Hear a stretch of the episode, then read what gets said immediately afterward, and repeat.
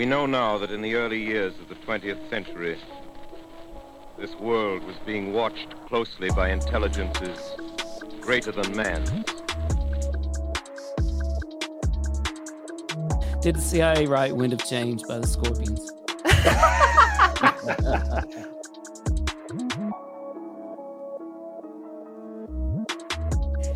Dr. Loeb, what percentage chance do you give it that you have indeed uncovered extraterrestrial or non human technology?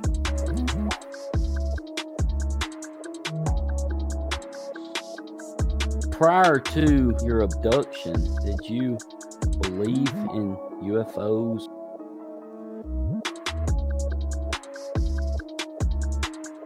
All things unexplained. So some of that, I think, sir, will save for closed session.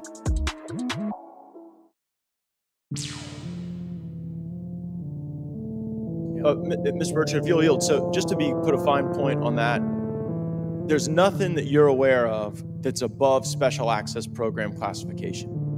It, it's a misnomer that there's anything actually above top secret. Executive Order 13526 delineates the classification levels. Right, and but I, I draw a point on that because we can have access to to those programs, and so the notion that we're not being given that access sort of defies our typical muscle memory here in Congress. Thank you, Mr. Burchett. I'll yield back to you.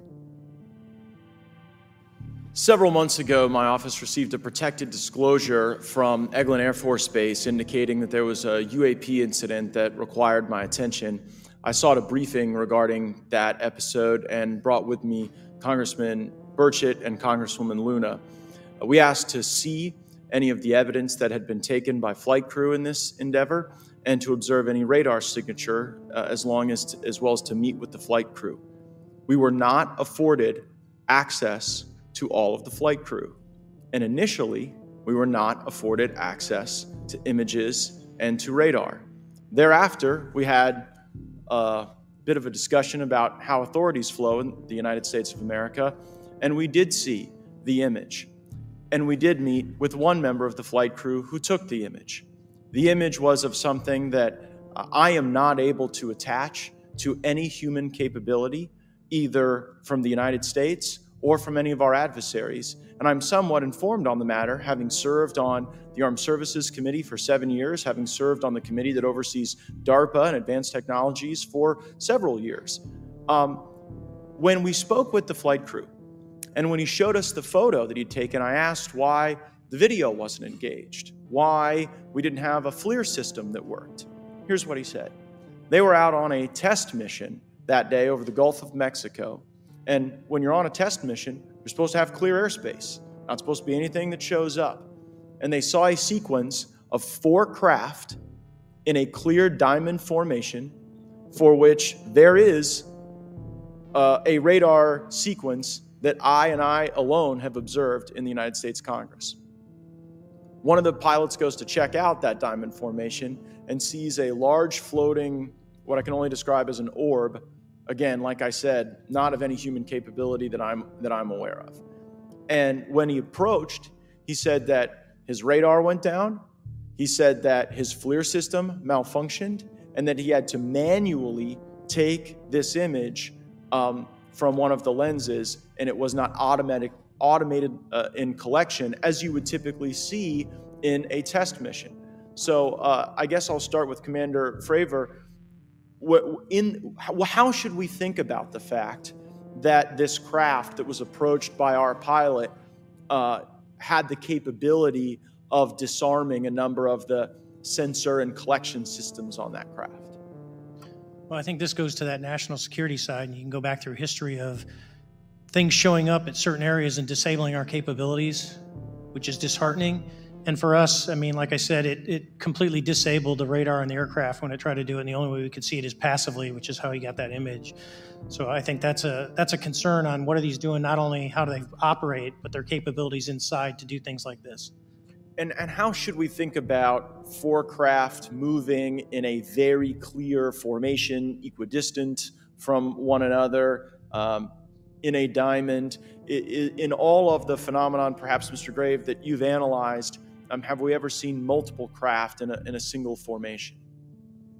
I have one particular case, and that was uh, during the gimbal incident. Um, the recording on the AT FLIR system shows a single object that rotates. Um, you hear the pilots refer to a, a, fleet of objects that is not visible on the FLIR system. And, and that was something that I witnessed during the debrief as part of the radar data on the situational awareness page.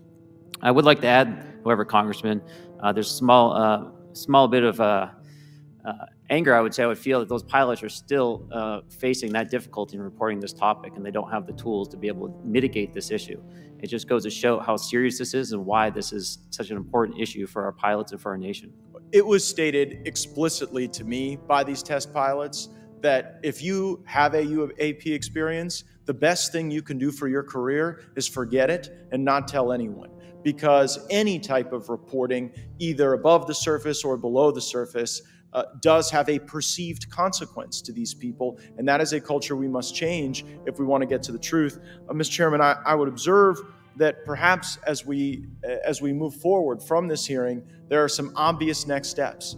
Every person watching this knows that we need to meet with Mr. Grush in a secure, compartmentalized facility so that we can get fulsome answers that do not put him in jeopardy and that and that give us the information we need. Second, I would suggest that the radar images from, um, that were collected of this formation of craft out of Eglin Air Force Base, and specifically the actual image taken by the actual flight crew that we can actually validate um, be provided to the committee, subpoenaed if necessary, um, so that we're able to track how to get this type of reporting and analysis done in a more fulsome way. That would be my recommendation, humbly, as a guest here of the Fine Oversight Committee. I yield back.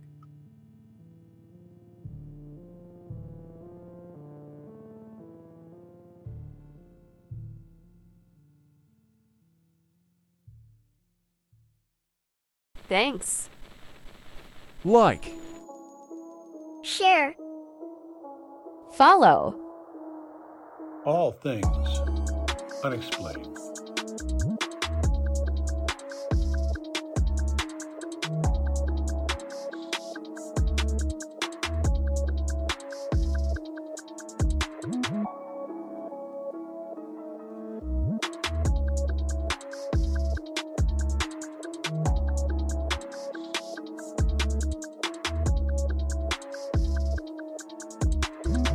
Swag, and much more at linktree.com slash ATU podcast. Bigfoot UFO dot com. So some of that I think, sir, we'll save for closed session.